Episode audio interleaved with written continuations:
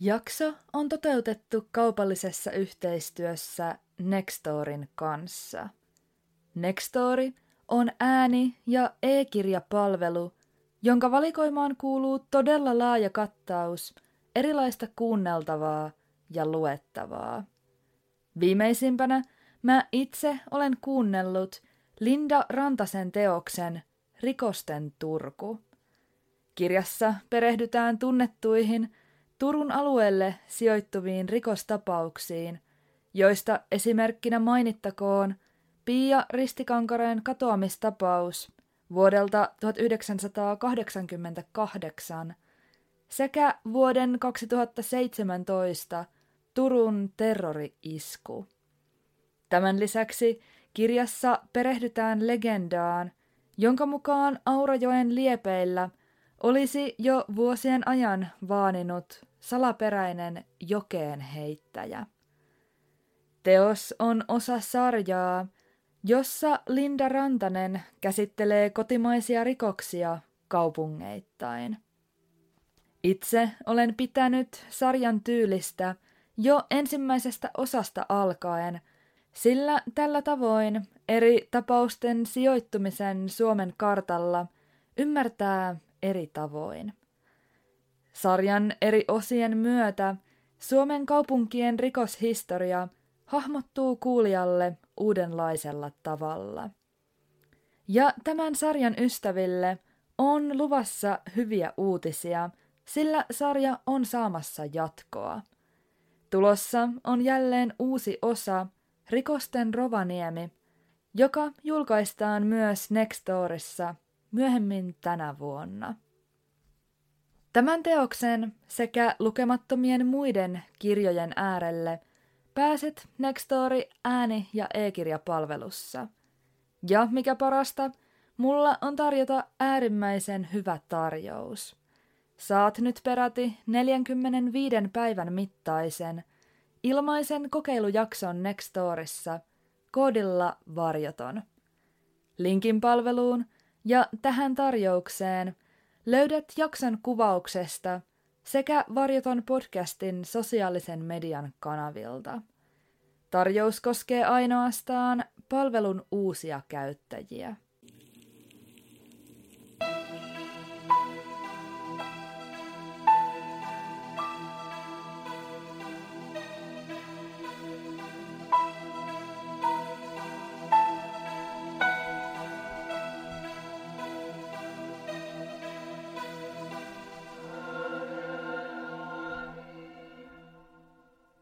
Oikein lämpimästi tervetuloa Varjoton podcastin uuden jakson pariin.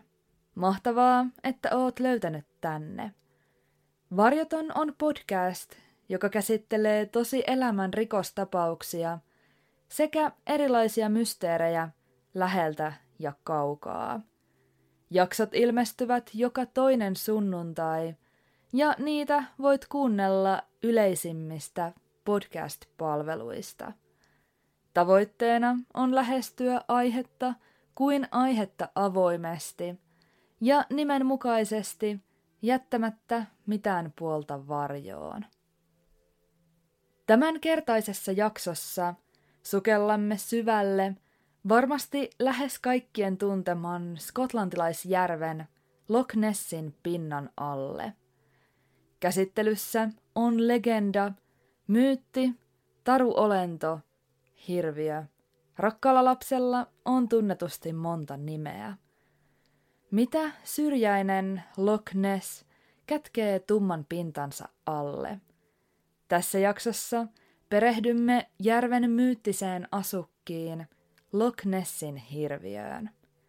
Ennen jakson kuuntelua pyydän tarkastamaan jakson kuvauksesta löytyvät sisältövaroitukset.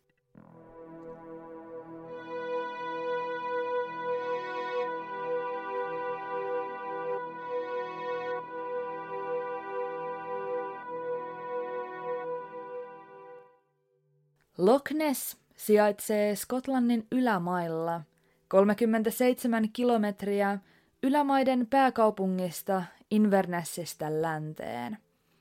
Suoraan suomennettuna Loch Ness tarkoittaa Nessin järveä. Järvellä on pituutta noin 37 kilometriä, mutta pitkulaisen muotonsa vuoksi se ei suinkaan ole pinta-alaltaan Skotlannin suurin järvi. Syvin se kuitenkin on. Jääkauden muovaamassa laaksossa sijaitseva Loch Ness on paikoin yli 230 metrin syvyinen, ja juuri syvyytensä vuoksi järvessä onkin enemmän vettä kuin kaikissa Englannin ja Walesin järvissä yhteensä. Loch Nessin vesi on poikkeuksellisen sameaa, mikä tekee siitä oivan asuinpaikan huhutulle myyttiselle olennolle. Kun näkyvyys on tällä tavoin hyvin heikko, ei voi koskaan olla täysin varma, mitä veden pinnan alla todella tapahtuu.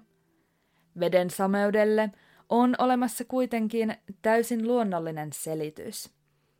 Aikojen saatossa sadevesi on kuljettanut järveä ympäröiviltä kukkuloilta turvetta veteen, minkä myötä Loch Nessin vesi on muuttunut väriltään poikkeuksellisen sameaksi. Niin ikään veden sameus pitää järven ympäri vuoden viileänä, vain noin viisi asteisena. Se ei lämpene kesällä, eikä myöskään jäädy talvella. Aika ajoin joku onnekas uskoo kohdanneensa synkkävetisellä Nessin järvellä sen kohutun päähenkilön. Loch Nessin hirviön, joka tunnetaan monissa yhteyksissä leikkisellä lempinimellä Nessie. Useimpien kuvailujen mukaan Nessie on pitkäkaulainen ja häntäinen, kyttyräselkäinen, vihreä ja tietenkin valtavan suuri. Ensimmäiset maininnat Loch Nessin hirviöstä sijoittuvat hyvin kauas, aina vuoteen 565 saakka. Tuolloin elänyt pyhimys, irlantilainen munkki Pyhä Kolumba, oli matkannut Skotlantiin lähetystyötä tekemään. Pyhän Kolumban elämän kerta löydettiin miltei vuosisata myöhemmin, ja siinä kerrotaan hyvin mielenkiintoinen tarina. Vuonna 565 Pyhän Kolumban liikkuessa Loch Nessin alueella huomasi hän paikallisen väkijoukon Loch Nessiin liittyvän joen River Nessin luona hautaamassa joella menehtynyttä miestä.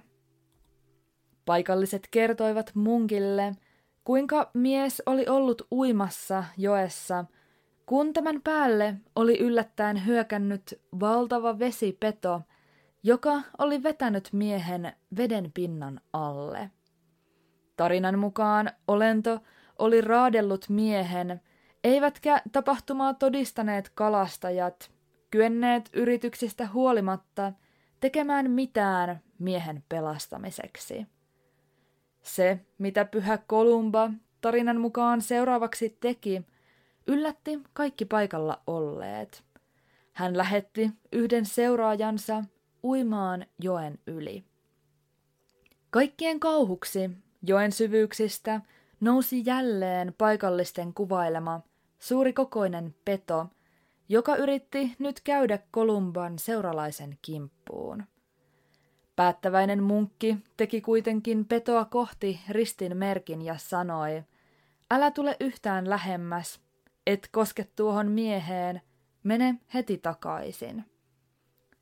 Kertoman mukaan munkin rituaalin voimasta olento pysähtyi ja pakeni, tai pikemminkin kiskoutui takaisin veden syvyyksiin.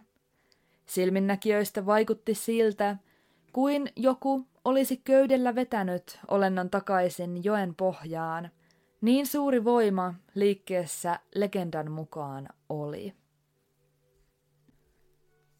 Suurin osa Loch Nessillä tehdyistä omituisista havainnoista kohdistuu runsaasti tätä myöhempään aikaan, 1800-1900-lukuihin, joiden ajalta Skotlannin kansantarinoissa esiintyy säännöllisesti näköhavaintoja järvessä elävästä, suurikokoisesta, tunnistamattomasta olennosta. Vuonna 1817 alueelta kantautui jälleen hyvin eriskummallisia uutisia. Tuolloin sanomalehdet kirjoittivat lukuisista järvellä tehdyistä merikäärmehavainnoista, joita tuli säännöllisesti vuodesta toiseen. Merikäärme, sea serpent, on myyttinen taruolento, joka esiintyy niin antiikin kuin skandinaviankin mytologioissa. Loch Nessillä tehdyt havainnot johtivat keskusteluihin siitä, saattaisivatko salaperäiset merikäärmeet olla taruolentojen sijaan todellisia maapallolla eläviä eläimiä. Samoihin aikoihin maailmalla tehtiin ensimmäisiä fossiililöytöjä ja tieto muun muassa dinosauruksista alkoi levitä aikaisempaa laajemmalle.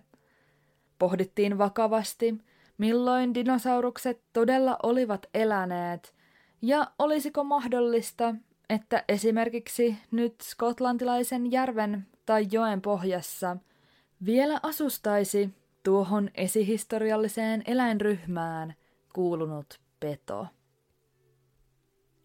Vuonna 1822 Skotlannin ylämailla valmistui pitkään työn alla ollut Kaledonian kanava.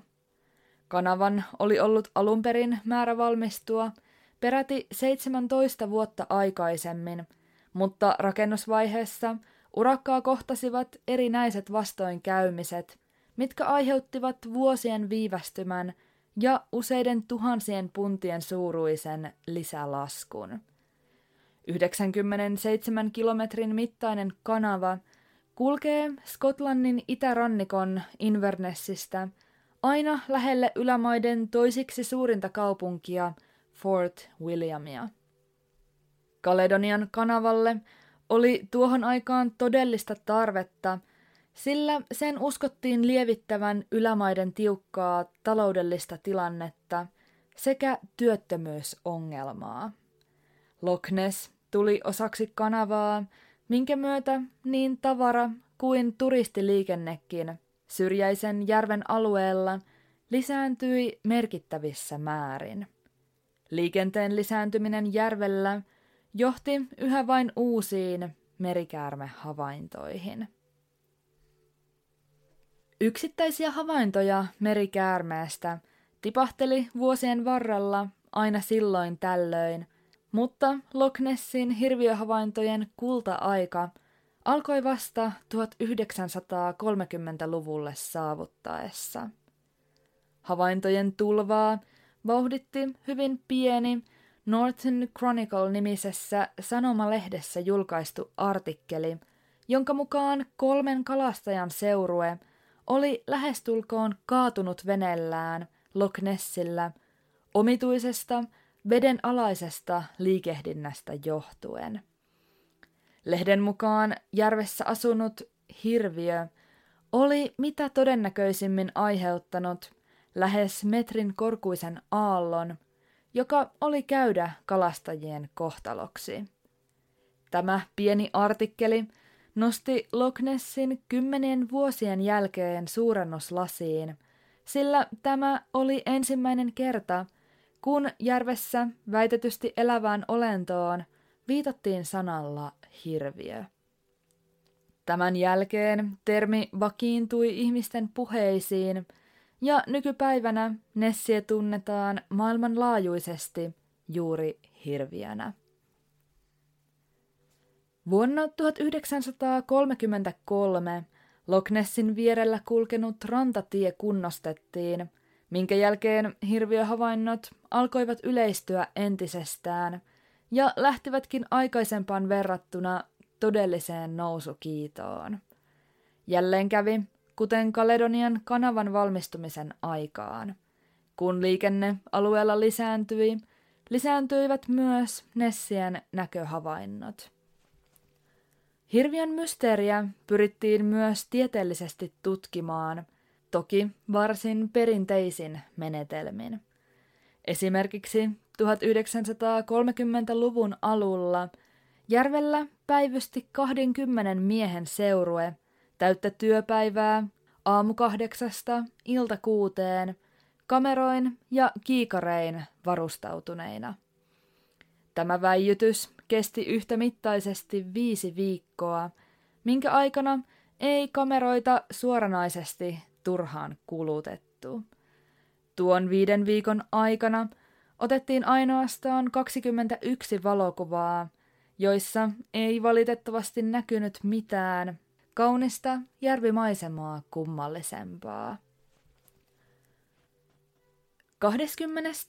heinäkuuta vuonna 1933, eli itse asiassa tämän jakson julkaisuun nähden vain päivää yli 90 vuotta sitten, George Spicer havaitsi kertoman mukaan yhdessä vaimonsa kanssa valtavan kokoisen olennon kävelleen Loch Nessin rantatien yli järveen.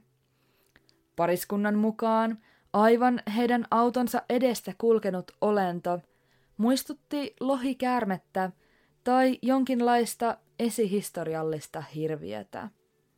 Sillä oli pitkä, hieman norsun kärsää paksumpi kaula, ja se oli kooltaan todella suuri, arviolta noin puolentoista metrin korkuinen ja yli kahdeksan metrin pituinen.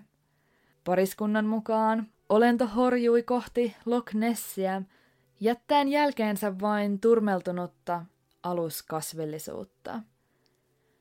Hyvin samankaltaisen havainnon teki Arthur Grant ainoastaan puolta vuotta myöhemmin. Mies kertoi olleensa ajelemassa moottoripyörällä järven kupeessa, kun oli miltei ajanut tietä ylittämässä olleen valtavan olennon päälle.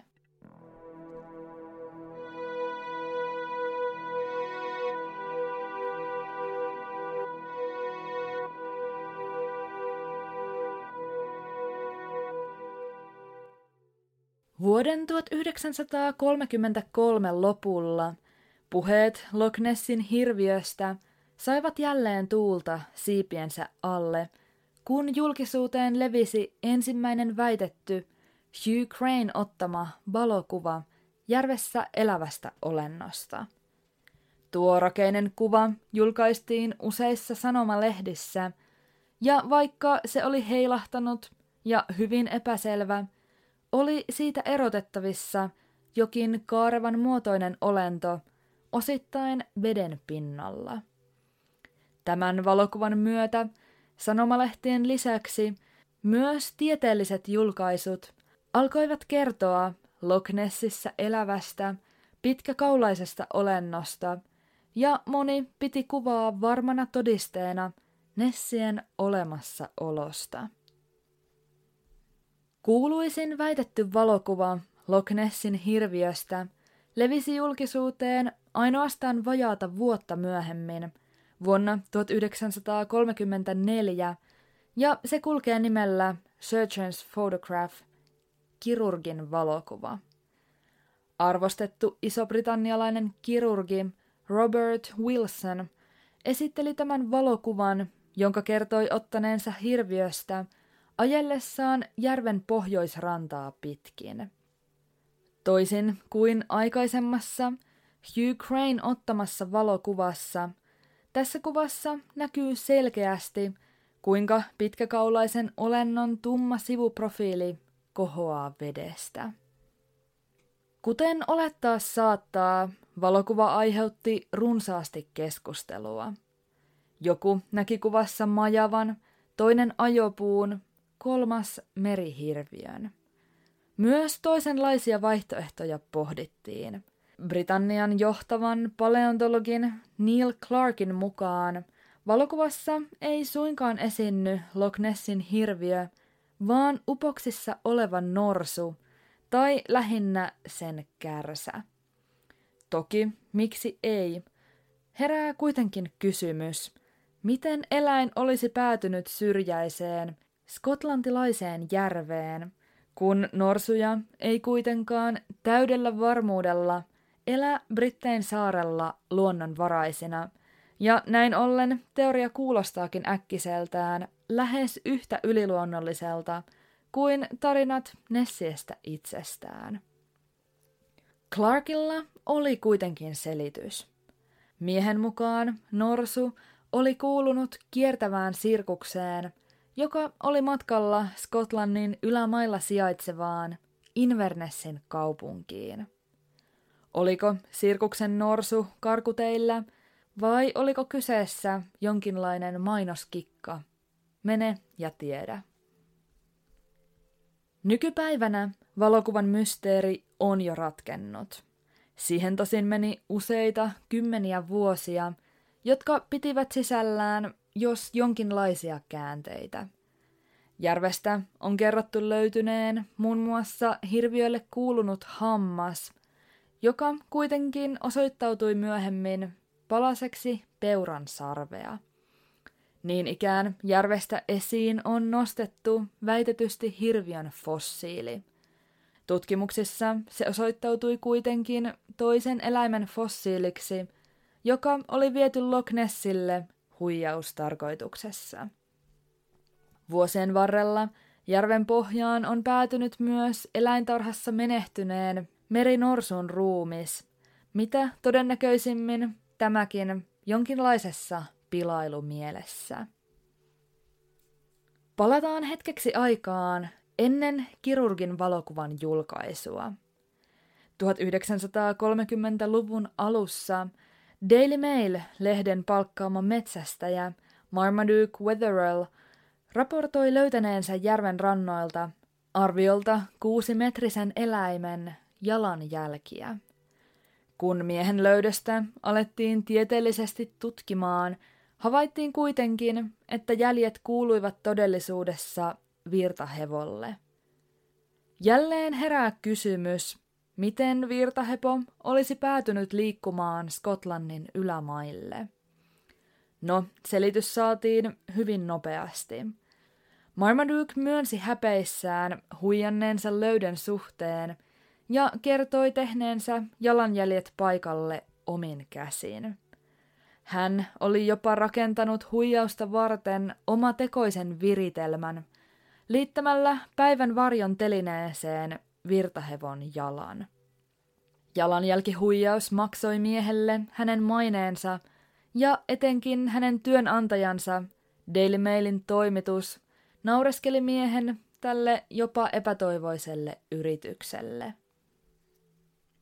Juuri Marmaduke Wetherell oli lopulta avain myös aikaisemmin mainitun kirurgin valokuvan mysteerin ratkeamiselle.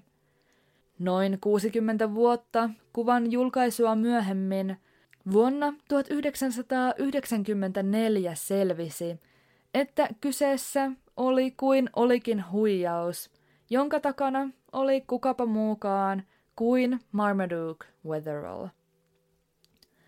Mies oli ollut äärimmäisen tuohtunut epäonnistuneesta jalanjälkihuijauksesta ja kaikesta pilkkaamisesta, mitä hänelle oli siitä seurannut.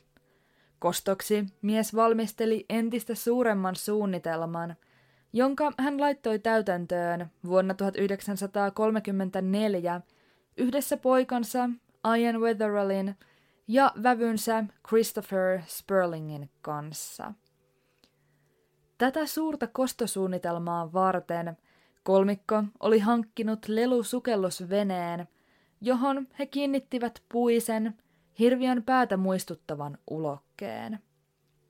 Huijaushirviön valmistuttua testasi kolmikko sitä vielä lähilammella, missä laitteen toimivuus saatiin varmistettua. Viritelmä oli kyllin aidon näköinen ja kaikki oli valmista – Loch Nessille siirtymistä varten. Paikan päällä Aian otti valokuvia järvelle viedystä sukellusvene hirviöstä. Toimet keskeytti kuitenkin lähestyvä poliisivene, jonka ääni sai kolmikon säikähtämään ja upottamaan viritelmänsä Loch Nessin pohjaan. Huhujen mukaan sen jäänteet makaavat järven pohjassa vielä tänäkin päivänä. Virkavallan uhasta huolimatta suunnitelma vaikutti onnistuneen, ja kolmikolla oli nyt hallussaan laadukkaita kuvia tästä niin sanotusta hirviöstä. Nämä kuvat he antoivat ystävälleen, kirurgi Robert Wilsonille, joka kertoman mukaan arvosti tämän kaltaista pilailua. Ja kuten tiedossa jo onkin, juuri Robert Wilsonin kautta tuo kirurgin valokuvana tunnettu otos levisi julkisuuteen ja jaksoi hämmästyttää ihmisiä vuosikymmenten ajan. Vuonna 1994 tuohon aikaan 90-vuotias Christopher Sperling, yksi suunnitelmassa alun perin mukana olleista miehistä, tunnusti kaiken vain hieman ennen kuolemaansa. Ja mitä ilmeisimmin, niin ikään Ian Wetherell on ennen kuolemaansa myöntänyt todellisuuden kirurgin valokuvan taustalla. Sen sijaan huijauksen keskiössä toiminut Marmaduke Wetherell piti suunsa visusti kiinni koko loppuelämänsä ajan. Hän tosin menehtyi jo vuonna 1939 vain 56-vuotiaana. Kuitenkin voisi kai sanoa miehen suunnitelman todella onnistuneen, vaikka totuus lopulta paljastuikin. Vielä miltei 60 vuoden ajan miehen kuoleman jälkeen ihmiset, mukaan lukien Marmadukein aikaisemmat pilkkaajat, uskoivat, että Loch Nessin hirviö oli todella saatu ikuistettua valokuvaan.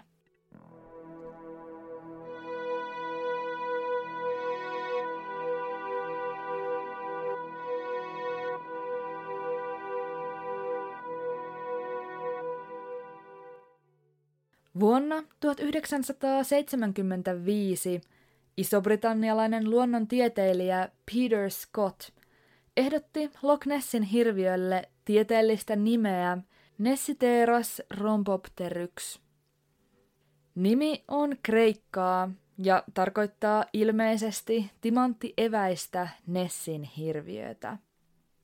Scott pyrki saamaan lajin Britanniassa rauhoitettujen lajien luetteloon – mutta kuten arvata saattaa, tämä pyrkimys torpattiin.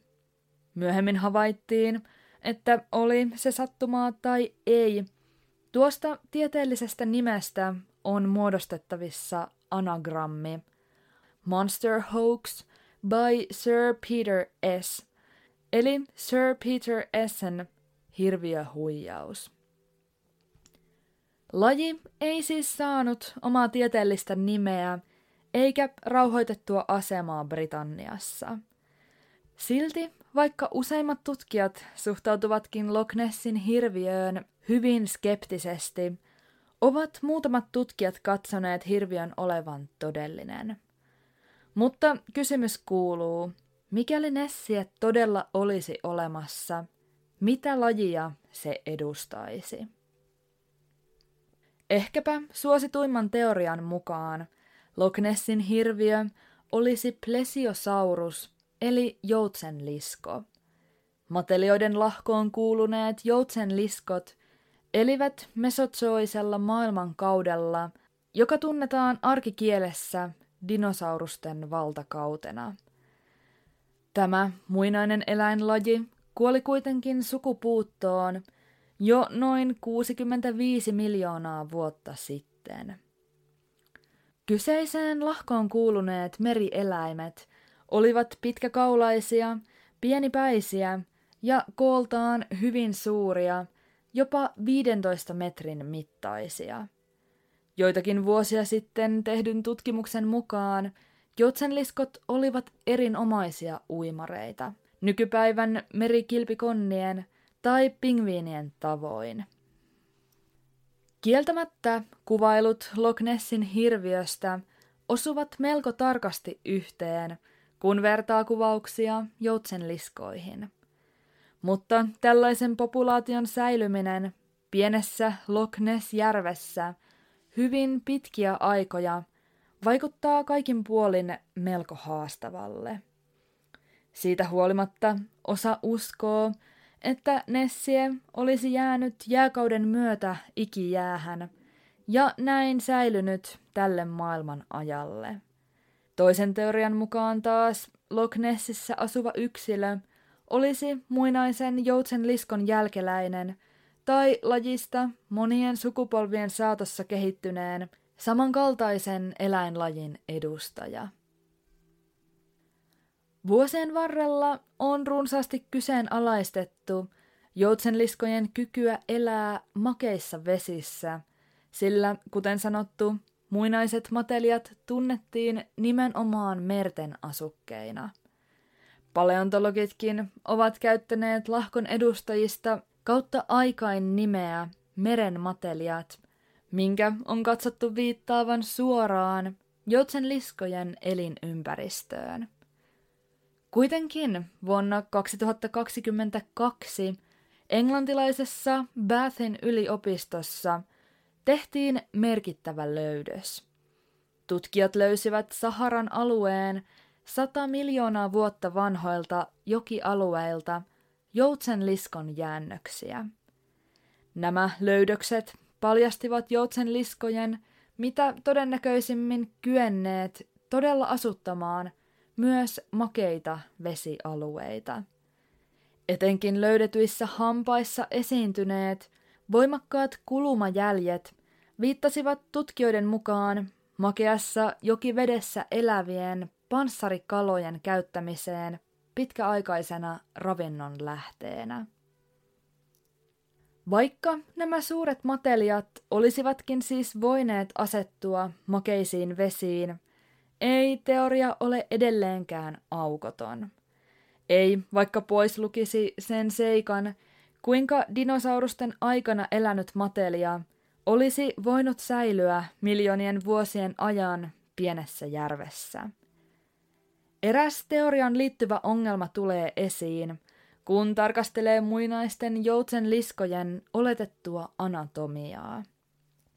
Mitä ilmeisimmin plesiosauruksille – ei ollut niiden luontaisesta elinympäristöstä huolimatta kehittynyt lainkaan kiduksia. Käytännössä tämä tarkoittaa sitä, että mikäli Nessie olisi joutsen lisko tai sen jälkeläinen, tulisi sen nousta veden pintaan hengittämään jopa useita kertoja tunnissa. Tämä puolestaan väkisinkin johtaisi lukuisiin havaintoihin järven pinnalle kohoavasta, pitkäkaulaisesta päästä. Hirviä, täysi huijaus vai yksinkertaisesti väärinkäsitys? Puhdas virhe. Erään teorian mukaan Loch Nessin hirviöhavainnot voisivat selittyä biologisella, luonnollisella ilmiöllä. Mitä ilmeisimmin Loch Ness järven alla sijaitsee niin sanottuja ilmavaippoja, jotka aika ajoin päästävät järveen ilmaa suurina kuplina. Nämä kuplat puolestaan nostavat pintaan puisia tukkeja, joita ohi kulkeva, nessietä etsivä kulkija saattaa erehtyä luulemaan hirviöksi. Vuonna 2019 uusiseelantilaiset tutkijat ehdottivat, että hirviöhavainnot olisi saattanut aiheuttaa ankerias, jollaisia järvessä elää tiettävästi runsaasti. Ajatuksena tämä ei ollut täysin uusi, sillä kautta aikain osa ihmisistä on uskonut Nessien todella olevan suurikokoinen ankerias. Tämä on kuitenkin vain yksi perusteluja vailla oleva arvaus muiden joukossa – Teoriaa vähättelemättä on todettava, että ankeriaat ovat tavallisesti kooltaan todella pieniä, eivätkä tämän kaltaisissa järviolosuhteissa kasva lähellekään niitä mittoja, joita Nessien on hurjimmissa tarinoissa kerrottu olevan. Niin ikään on arveltu, että Nessie saattaisi olla suurikokoinen kala, kuten sampi tai monni. Koko luokan puolesta tämä teoria voisi osua lähemmäs, sillä sammet voivat kasvaa jopa 400 kiloisiksi ja suurin tunnettu monni on miltei 300 kiloinen. Ehkäpä uusin, laajalti tunnettu teoria siitä, mitä lajia Nessie voisi mahdollisesti edustaa, on peräisin Yhdysvalloista. Virginian yliopiston jo eläkkeelle jääneen tutkijan, professori Henry Bauerin arvioiden mukaan Loch Nessin hirviö olisikin mitä todennäköisimmin todellisuudessa ollut kilpikonna. Bauerin mukaan kaikki hirviöhavainnot sopisivat mainiosti myös kilpikonnaan, ja kieltämättä etenkin mutkat suoriksi vetämällä, näinhän se on.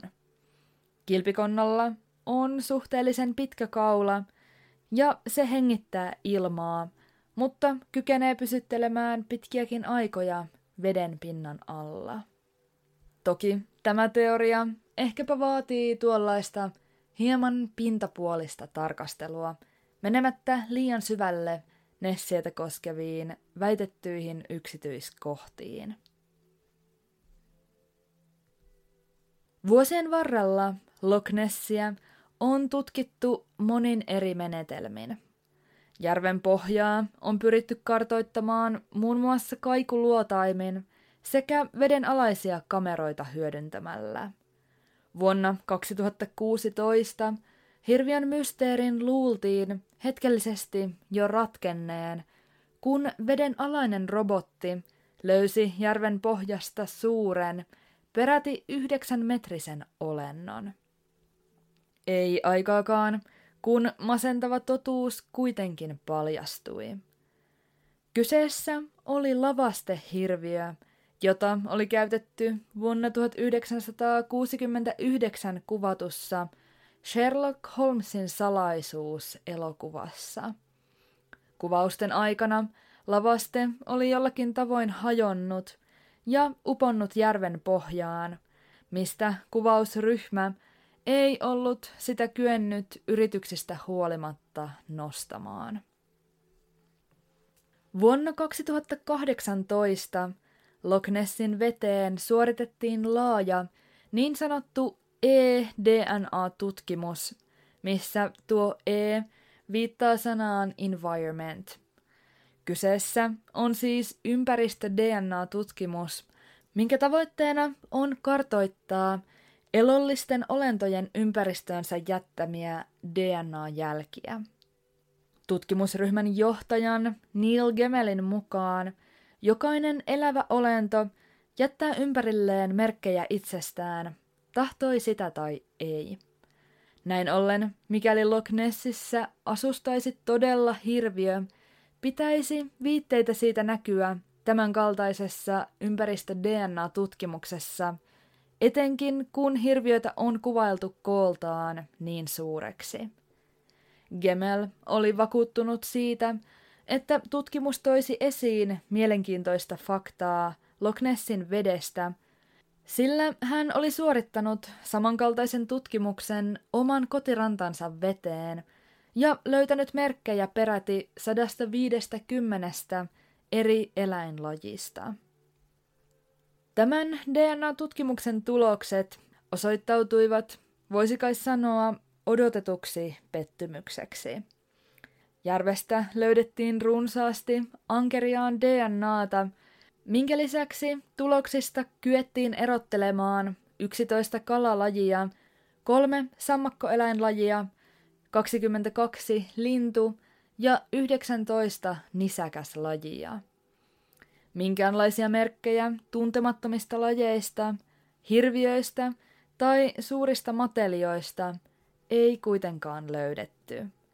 Myöskään jälkiä isokokoisista kaloista, kuten haista, sammista, monneista tai kissakaloista, ei tuloksissa havaittu. Tästä huolimatta tutkimus ei silti ole täysin aukoton. Tutkitut eDNA-jäljet pysyvät vesistössä nimittäin ainoastaan päivän tai pari – minkä myötä on olemassa hienoinen mahdollisuus sille, että näytteet on yksinkertaisesti otettu väärään aikaan ja väärästä paikasta.